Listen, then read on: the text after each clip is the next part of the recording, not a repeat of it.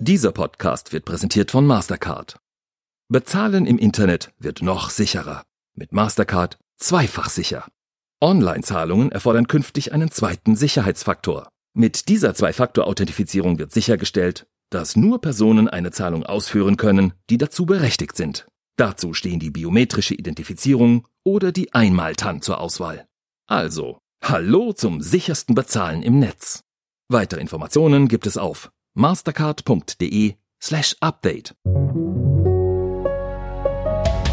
Ja, herzlich willkommen zu unserem Podcast FAZ Wissen, unser Podcast für aktuelle und interessante Veröffentlichungen aus Natur und Wissenschaft. Ich bin Joachim Müller-Jung. Und ich bin Sibylle Ander.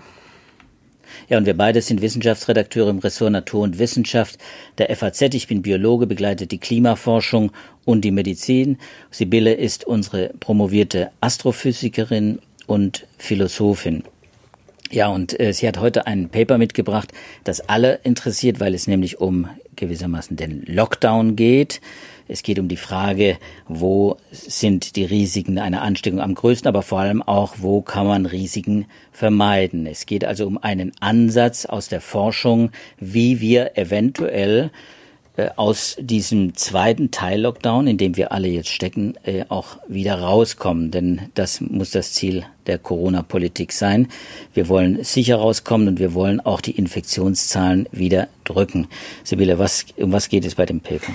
Ja, das schließt so ein bisschen an unseren Podcast vor zwei Wochen an. Da war ja schon die Frage, wo man sich ansteckt. Vor zwei Wochen hatten wir diese Frage beantwortet auf der Grundlage eines Übersichtspapers und auf der Grundlage der Daten, die das RKI aktuell jede Woche zur Verfügung stellt. Und zwar sind das Daten, die von den Gesundheitsämtern gemeldet werden, ähm, die so generiert werden, dass die Neuinfizierten, wenn sie sich ähm, positiv melden, gefragt werden, ob sie sich an einen Kontakt äh, an, äh, mit einer infizierten Person in den vergangenen zwei Wochen erinnern. Und dann werden Ansteckungsfälle zu Clustern zusammengeführt, äh, also zu Ausbrüchen. Und die werden dann wiederum bestimmten Ansteckungskontexten zugeordnet. Und das ist das, was das RKI hat, ähm, was auch viel diskutiert wurde, bevor dieser zweite Lockdown beschlossen wurde, weil man da sieht, oder man kriegt zumindest einen Eindruck, äh, an welchen Stellen sich Menschen anstecken. Aber, und das haben wir damals diskutiert und das wurde seitdem auch immer wieder aufgegriffen, ähm, diese Methode, die hat zwei, mindestens zwei große Probleme. Ähm, das erste Problem ist, dass man nur bei 25 Prozent der Fälle überhaupt sagen kann, wo sich die Leute angesteckt haben. Das ist noch eine positive, eine optimistische Lesart. Mittlerweile ist der Prozentsatz nochmal deutlich runtergegangen, weil die Gesundheitsämter auch völlig überlastet sind. Also das heißt, beim allergrößten ähm, Teil der Infektionsfälle weiß man überhaupt gar nicht, wo sich die Menschen angesteckt haben.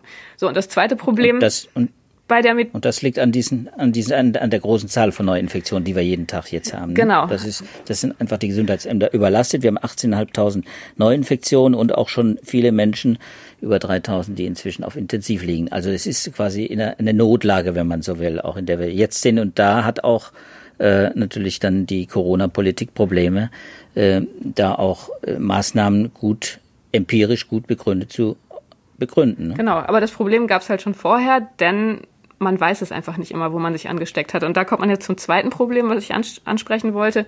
Ähm, es gibt bestimmte Ansteckungskontexte, die wird man durch diese Methode nie aufspüren. Also zum Beispiel ist es sehr, sehr unwahrscheinlich, dass man sich daran, daran erinnert, dass man sich zum Beispiel im Zug angesteckt hat. Zumal viele Ansteckungen ja geschehen, wenn die infektiösen Menschen noch gar keine Symptome zeigen. Und wenn man sich mal in diese Situation reinversetzt, also angenommen, ich habe mich in der Bahn angesteckt, weil mein Platznachbar infektio äh, infektiös war, aber keine Symptome gezeigt hat. Es gibt für mich wenig Chancen, dass ich mich daran erinnere oder überhaupt meine Ansteckung auf diesen Menschen zurückführe. Und insofern sieht man das auch in den Daten gespiegelt. Ähm, Ansteckungen in öffentlichen Verkehrsmitteln tauchen da nicht auf. Das heißt aber nicht, dass sie nicht äh, passieren. Das heißt einfach nur, dass sie durch diese Methode nicht wirklich nachgewiesen werden können. So, das war das, was wir vor zwei Wochen diskutiert haben. Ähm, war ein bisschen unbefriedigend aufgrund dieser methodischen Limitationen. Jetzt ist es interessant, jetzt ist nämlich eine, eine Studie rausgekommen im Journal Nature ähm, von Stanford-Wissenschaftlern, wobei es auch ein internationales Team ist. Ähm, und die hat sich die gleiche Frage vorgelegt. Also wo, wo finden die Ansteckungen statt, die die Ausbreitung der Pandemie vor allem antreiben? Und die Methode, die die gewählt haben, ähm, ist eine Modellierungsmethode, kombiniert mit Mobilfunkdaten. Und ähm, damit finden sie andere Dinge raus, weil sie natürlich ähm, ja, so Sachen wie Verkehrsmittelnutzung, ähm, Restaurantnutzung und so weiter anhand der Mobilfunkdaten sehr genau nachspüren können. Vielleicht können wir noch mal kurz sagen, es geht um Daten nicht deutscher äh, äh Bürger und Infizierter, sondern es geht um amerikanische Daten. Genau, das sind. Hm? Wie viele, wie viele Menschen sind da beteiligt gewesen? Das sind Daten von 98 Millionen ähm, Bürgern der Vereinigten Staaten. Ähm, aus verschiedenen Städten, also das ist aufgeschlüsselt nach großen Ballungszentren. Und ähm, diese Menschen sind dann nochmal eingeteilt äh, in Zensusblöcke, Census Block Groups.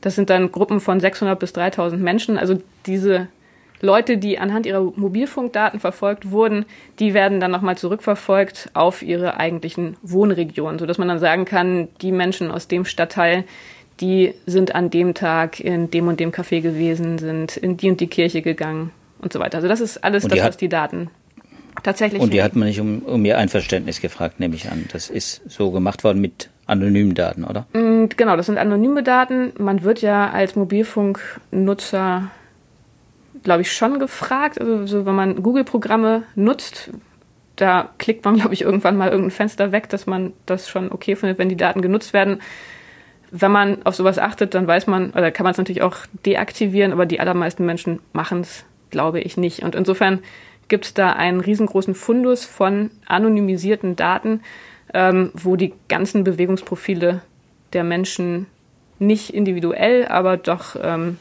ja, als Gruppe nachvollzogen werden können. Und das ist jetzt in diesem Kontext der Pandemie natürlich ein sehr, sehr wertvoller Datensatz. Also fast 100 Millionen Daten oder 100 Millionen Menschen, das, das sind schon viele Daten. Ne? Und in welchem Zeitraum spielt sich das ab? Ähm, genau, das ist ganz am Anfang aufgenommen worden, am Anfang der Pandemie. Also ähm, das sind Ortsinformationen, die zwischen dem 1. März und dem 1. Mai 2020 aufgenommen wurden. Muss man auch im Hinterkopf behalten, ähm, dass das noch aus einer Zeit stammt, als ganz viele der Maßnahmen, die sich dann später erst etabliert haben, noch gar nicht in Kraft waren. So, und jetzt ist die Frage, was haben die damit gemacht mit diesen Daten? Ähm, die haben einfach diese Mobilfunkdaten, wie gesagt, erstmal aufgeschlüsselt nach ähm, Menschen aus verschiedenen Regionen. Dann haben sie sich Points of Interest rausgesucht, also spezielle Orte wie Restaurants, ähm, Fitnessstudios, Kirchen und so weiter. Die haben sie definiert in den Daten, ähm, haben dann zu diesen Orten ähm, die Informationen extrahiert, erstens, wie groß die Orte sind, ähm, also bei einem Café zum Beispiel die Quadratmeterfläche, dann aus den Daten, wie viele Menschen dort in einem bestimmten Zeitraum ähm, zugegen waren und dann die mittlere Aufenthaltsdauer an diesem Ort. Also das war das, was, was sie aus den Mobilfunkdaten rausgezogen haben. Ähm, aus den Wohndaten sozusagen haben sie dann noch demografische Informationen ähm, extrahiert, also haben sich einfach dann angeguckt, Menschen, die in dem und dem Stadtteil wohnen, was haben die für ein Einkommen, was ist das für eine Zusammensetzung von Einwohnern, also Anteil der weißen und der schwarzen Bevölkerung. Das sind die Informationen, die sie da hatten. Und diese Informationen als Netzwerk, die haben sie mit einem epidemiologischen Modell gekoppelt. Das haben wir auch schon mal alles sehr äh, detailliert im Podcast besprochen. Das ist ein Modell der ganz einfachen Art und Weise, also ein SEIR-Modell. Ich weiß nicht, ob sich da noch manche Hörer daran erinnern. Da ist die Idee, dass man die Bevölkerung einteilt in vier Gruppen. Die eine Gruppe von Menschen, die die Krankheit noch nicht hatten, also noch bekommen können, susceptible, äh, äh, dafür steht mhm. das S. S. Dann äh, das E steht für exposed. Das sind die, die infiziert wurden, aber noch nicht infektiös sind. Das I steht für infectious. Das sind die, die andere anstecken können. Und wenn die Infektion schließlich überstanden ist, in positiver oder negativer Art, dann kommt man in, den, in die Removed-Gruppe. Das heißt, dann kann man nicht mehr angesteckt werden, kann nicht mehr anstecken, ist ähm, also entweder tot oder immun.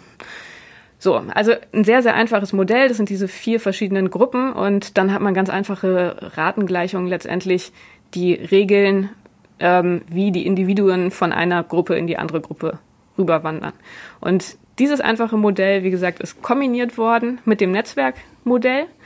Ähm, das heißt, die Individuen aus den verschiedenen ähm, Wohnregionen, die wurden dann verfolgt, wo sie hingegangen sind und darüber dann über eine bestimmte Ansteckungswahrscheinlichkeit an diesen Points of Interest, also in den verschiedenen Orten, ähm, wurde dann verfolgt, wie die Infektion sich in der Bevölkerung weiter verbreitet.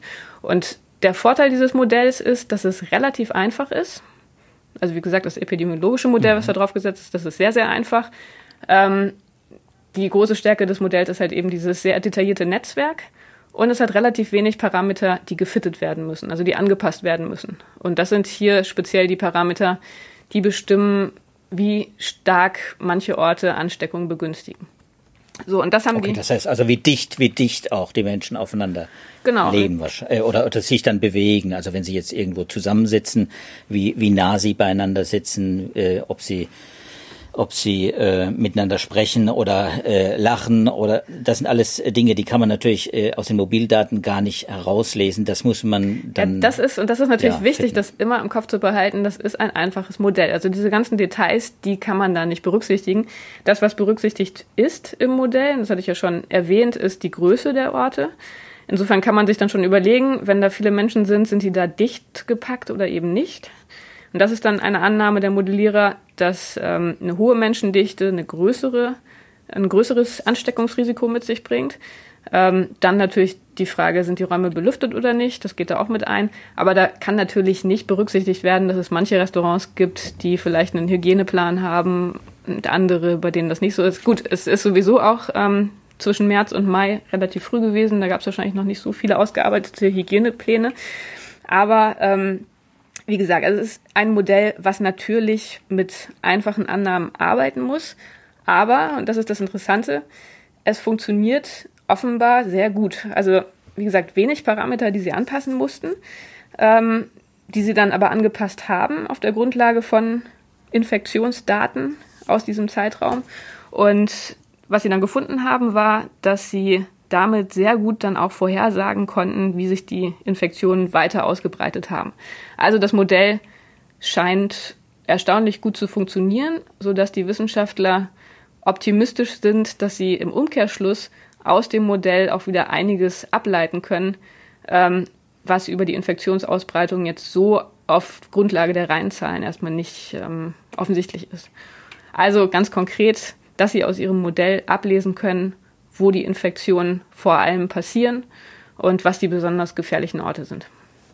Und damit auch wahrscheinlich, wo man am ehesten auch vielleicht wieder lockern kann. Ich glaube, das ist so äh, das, was man aus dieser äh, Studie ja äh, sehr gut herauslesen kann, so wie ich es wahrgenommen habe, dass man, dass man erkennen kann, es gibt Unterschiede.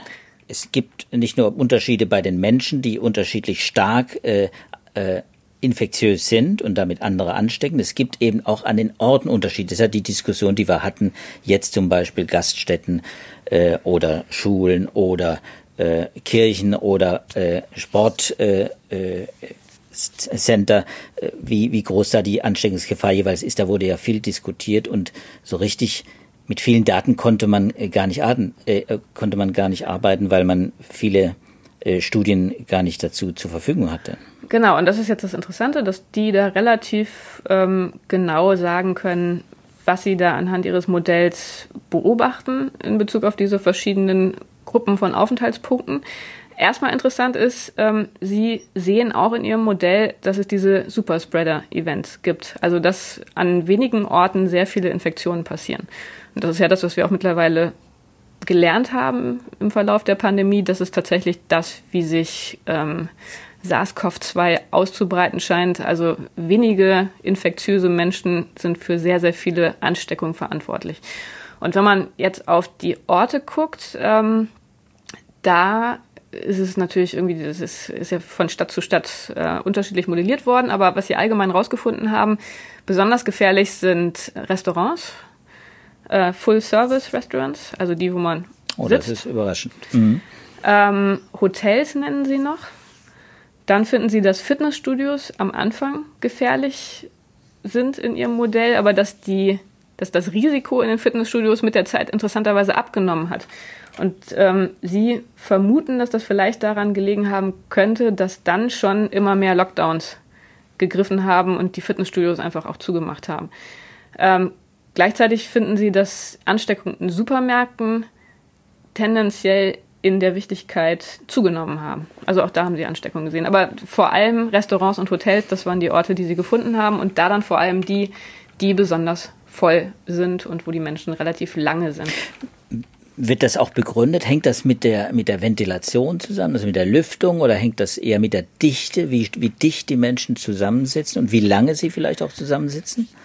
Ja, also das sind ja Annahmen letztendlich, die in das Modell einfließen. Insofern können Sie da nichts rausbekommen, was Sie nicht selber reinstecken. Aber das ist das, äh, was Sie annehmen, dass es an der Menschendichte hängt und ähm, an der, also Sie gucken sich auch noch an, wie, wie groß die Orte sind und äh, Belüftung ist auch noch was, was Sie nennen.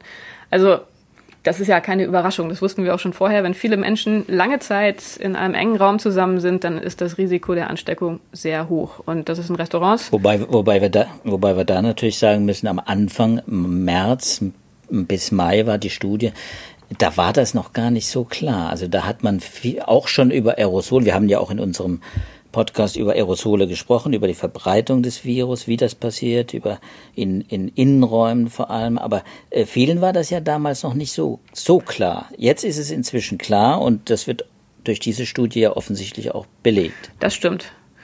Ähm, ja, mittlerweile wissen wir natürlich sehr viel mehr damals, also ich kann das nur immer wieder wiederholen, das sind halt alte Daten und ähm, das ist ein relativ einfaches Modell. Insofern muss man aufpassen, dass man das nicht überinterpretiert, aber das scheint relativ klar zu sein, dass die Orte, also insbesondere Restaurants, wo viele Menschen lange Zeit zusammensitzen auf engem Raum, dass das einfach sehr gefährlich ist. Das bestätigt sich hier in dem Modell, haben wir schon vermutet, ähm, ist aber insofern jetzt nochmal eine interessante Bestätigung, weil es methodisch einfach auf eine ganz andere Art und Weise abgeleitet wurde. Wenn wir schon über die, ähm, über die Grenzen des Modells reden, dann sind natürlich auch noch andere Dinge zu nennen, die in diesem Modell nicht ähm, berücksichtigt sind. Also sie haben zum Beispiel keine Altersstaffelung eingeführt, ähm, da sind keine Kinder extra berücksichtigt, insofern haben sie auch keine Schulen in dem Modell. Es gibt keine Altenheime, keine Gefängnisse, keine Wohnheime. Das sind ja auch alles Orte, von denen wir mittlerweile wissen, dass sie sehr, sehr wichtig sind, wenn man den Verlauf der Pandemie verstehen will. Weil es einfach Orte sind, ähm, wo Ansteckungsherde sehr häufig auftauchen. Also insofern muss man hier wie immer bei Modellierungsstudien ganz genau hingucken, was sie gemacht haben. Aber grundsätzlich ist es ähm, methodisch sehr, sehr interessant und denke, wenn man sich da nochmal auch genau anguckt, was äh, die, die verschiedenen äh, Ergebnisse für die verschiedenen Städte sind und sich vor Augen führt, wie gut diese Modellierung dann trotz all der Vereinfachung funktioniert.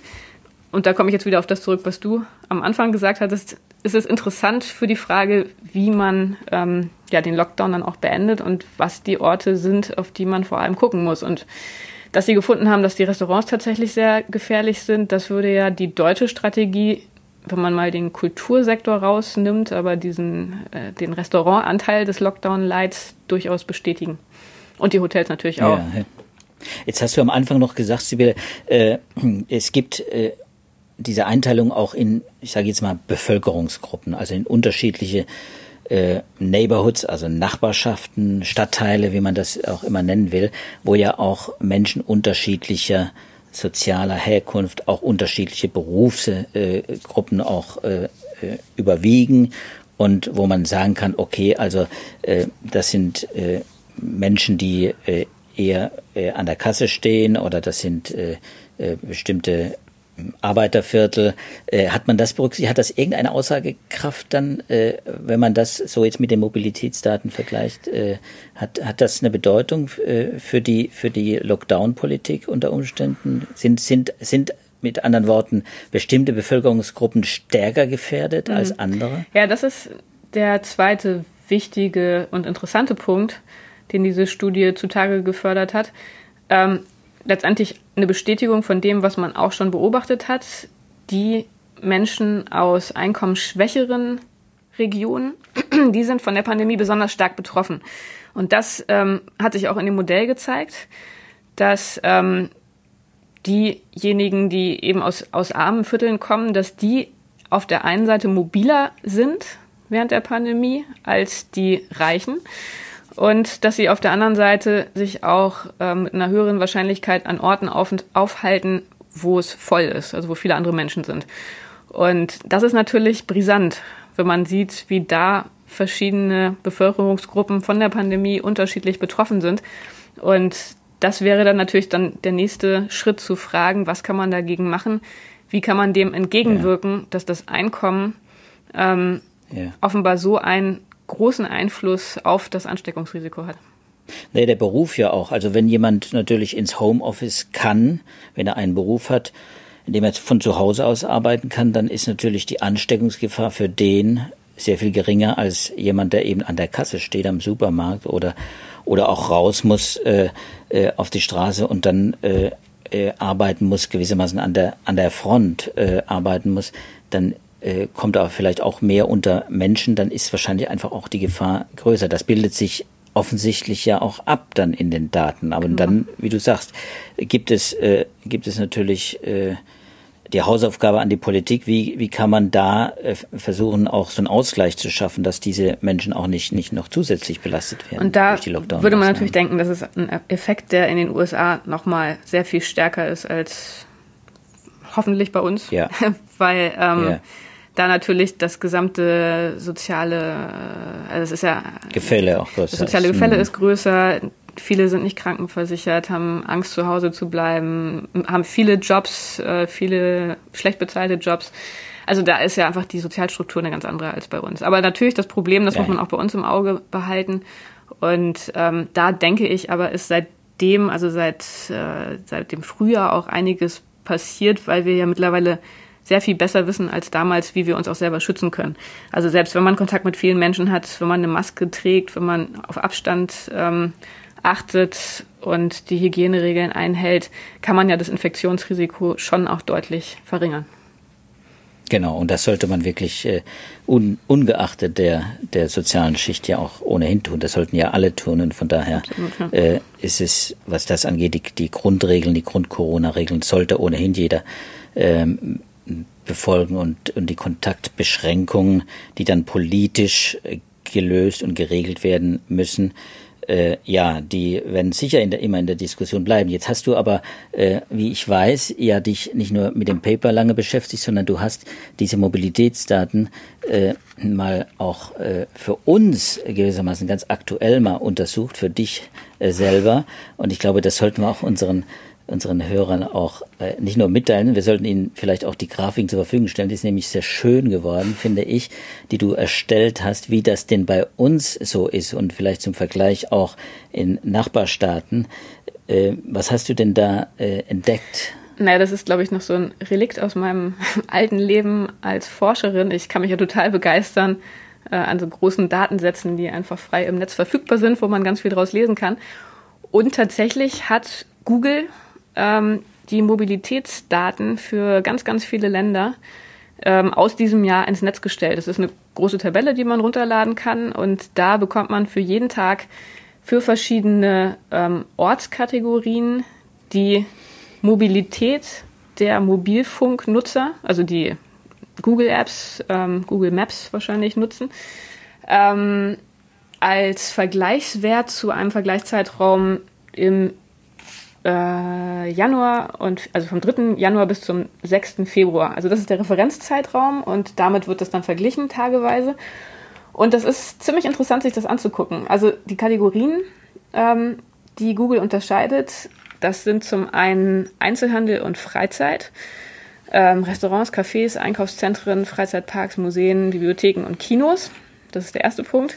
Das zweite sind dann die Läden für den täglichen Bedarf, dann Parks, dann Bahnhöfe, Haltestellen, öffentlicher Nah- und Fernverkehr. Dann die fünfte Kategorie ist Arbeitsplatz und die sechste Wohnort. Also schon relativ breit ähm, gefächert. Und wenn man sich das mal anguckt, ähm, ich habe mir das mal für die deutschen Daten angeguckt. Du sagst, die Plots sind schön. Ich muss mich da ein bisschen entschuldigen. Ich habe es wirklich sehr schnell geplottet mit meinem Schnellplot-Programm und habe da einfach so ein, eine gesmooste Kurve drüber gelegt, ähm, ohne das jetzt nochmal ordentlich zu berechnen. Das können unsere Hörer dann selbst machen, da einen ordentlichen sieben Tage Mittelwert oder was auch immer sie gerne haben wollen, selber ausrechnen. Ich habe es nur einfach so einmal schnell gesmoost, werde ich auch in die Shownotes stellen.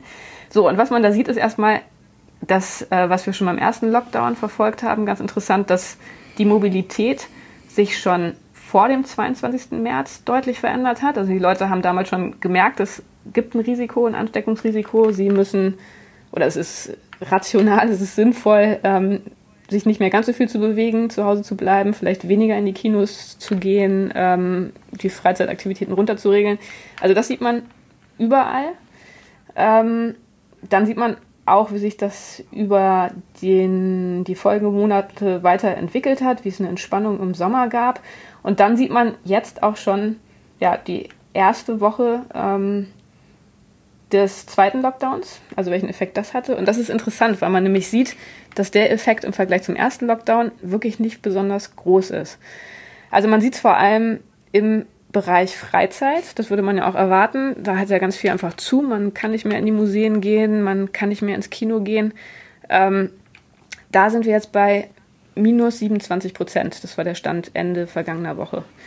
Ähm, beim ersten Lockdown waren wir so bei, äh, ja, wenn man jetzt hier meine geglättete Kurve anguckt, so bei minus 60 Prozent. Also schon wirklich nochmal eine ganz andere Deutlich. Marke. Dann im, beim täglichen Bedarf hat sich eigentlich nichts geändert durch den zweiten Lockdown. Ähm, die Parknutzung, die spricht, glaube ich, in Deutschland sowieso eher aufs Wetter an als auf irgendwas anderes. Bahnhöfe ist runtergegangen, ähm, minus 26 Prozent, aber auch da deutlich weniger als beim ersten Lockdown. Ähm, aber auch wieder Homeoffice wahrscheinlich. Ne? Genau, das sieht man dann mhm. beim nächsten bei der Arbeit. Da sieht es für mich so aus, als hätten die Deutschen sich da jetzt ganz gut eingerichtet. So die Firmen, die haben jetzt eine gewisse Routine, was das angeht. Wir sind da bei minus 18 Prozent. Das war beim ersten Lockdown ja so bei minus 40, minus 45 schon auch deutlich weniger, aber ich glaube, das ist, das hängt eher dann damit zusammen, dass wir jetzt uns irgendwie alle besser aufgestellt haben. Ähm, und beim Zuhausebleiben, das hat schon auch zugenommen, aber auch das ist bei weitem nicht ähm, so, wie es beim ersten Lockdown war. Also man sieht, der zweite Lockdown, der ist in der Tat sehr viel leichter als der erste und es ist interessant zu gucken, wie sich das auf die ja, auf den Verlauf der Infektionszahlen auswirkt. Aber das Tolle ist ja, die Daten gibt es nicht nur von Deutschland, sondern die gibt es von ganz, ganz vielen Ländern. Ich, ja, also da gibt es keinen Lockdown-Light, ne? Da gibt es keinen Lockdown-Light. Und ich habe jetzt mal, ich hatte, ähm, ich habe ja vorher in Frankreich gearbeitet, ähm, bin da noch mit einigen Kollegen in Kontakt und deshalb hat mich das mal interessiert, wie das zum Beispiel in Frankreich aussieht, weil die ja einen super strengen Lockdown haben. Also das ist ja da so, dass die ähm, gar nicht, sie, sie können sich wenn sie sich aus ihrer Wohnung rausbewegen und joggen gehen wollen, zum Beispiel, dürfen sie nicht weiter als einen Kilometer sich von, ihrem, von ihrer Wohnung entfernen. Und das sieht man zum Beispiel in den französischen Daten ziemlich deutlich in dieser Parkkategorie. Während in Deutschland immer viele Leute im Park sind und immer auch deutlich mehr als, am, als im Januar, ähm, hat man in Frankreich während der Lockdowns diese absoluten Einbrüche, wo man sieht, die Leute sind sehr viel weniger, also minus 50, ähm, minus 60 Prozent weniger im Park als noch im Januar. Und das ist natürlich schon krass, wo man sieht, die Leute können noch nicht mal in den Park gehen, sie können noch nicht mal da so ein bisschen durchatmen und auf andere Gedanken kommen.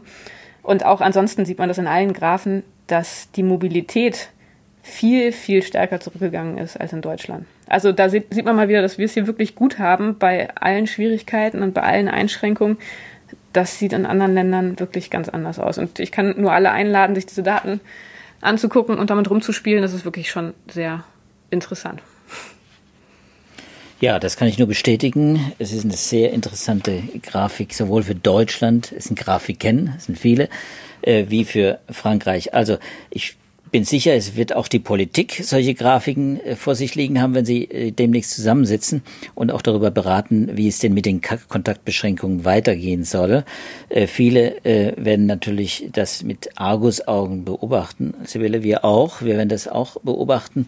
Ähm, wir werden auch sicher die eine oder andere Pressekonferenz dazu noch hören. Wir sind jetzt, glaube ich, allerdings mit unserer Zeit am Ende. Wir haben das Thema sicher auch noch auf dem Schirm. Das, glaube ich, können wir den Hörern versichern, dass wir uns bestimmt auch nochmal damit beschäftigen werden. Für heute, glaube ich, machen wir damit Schluss. Das war unser Podcast FAZ Wissen.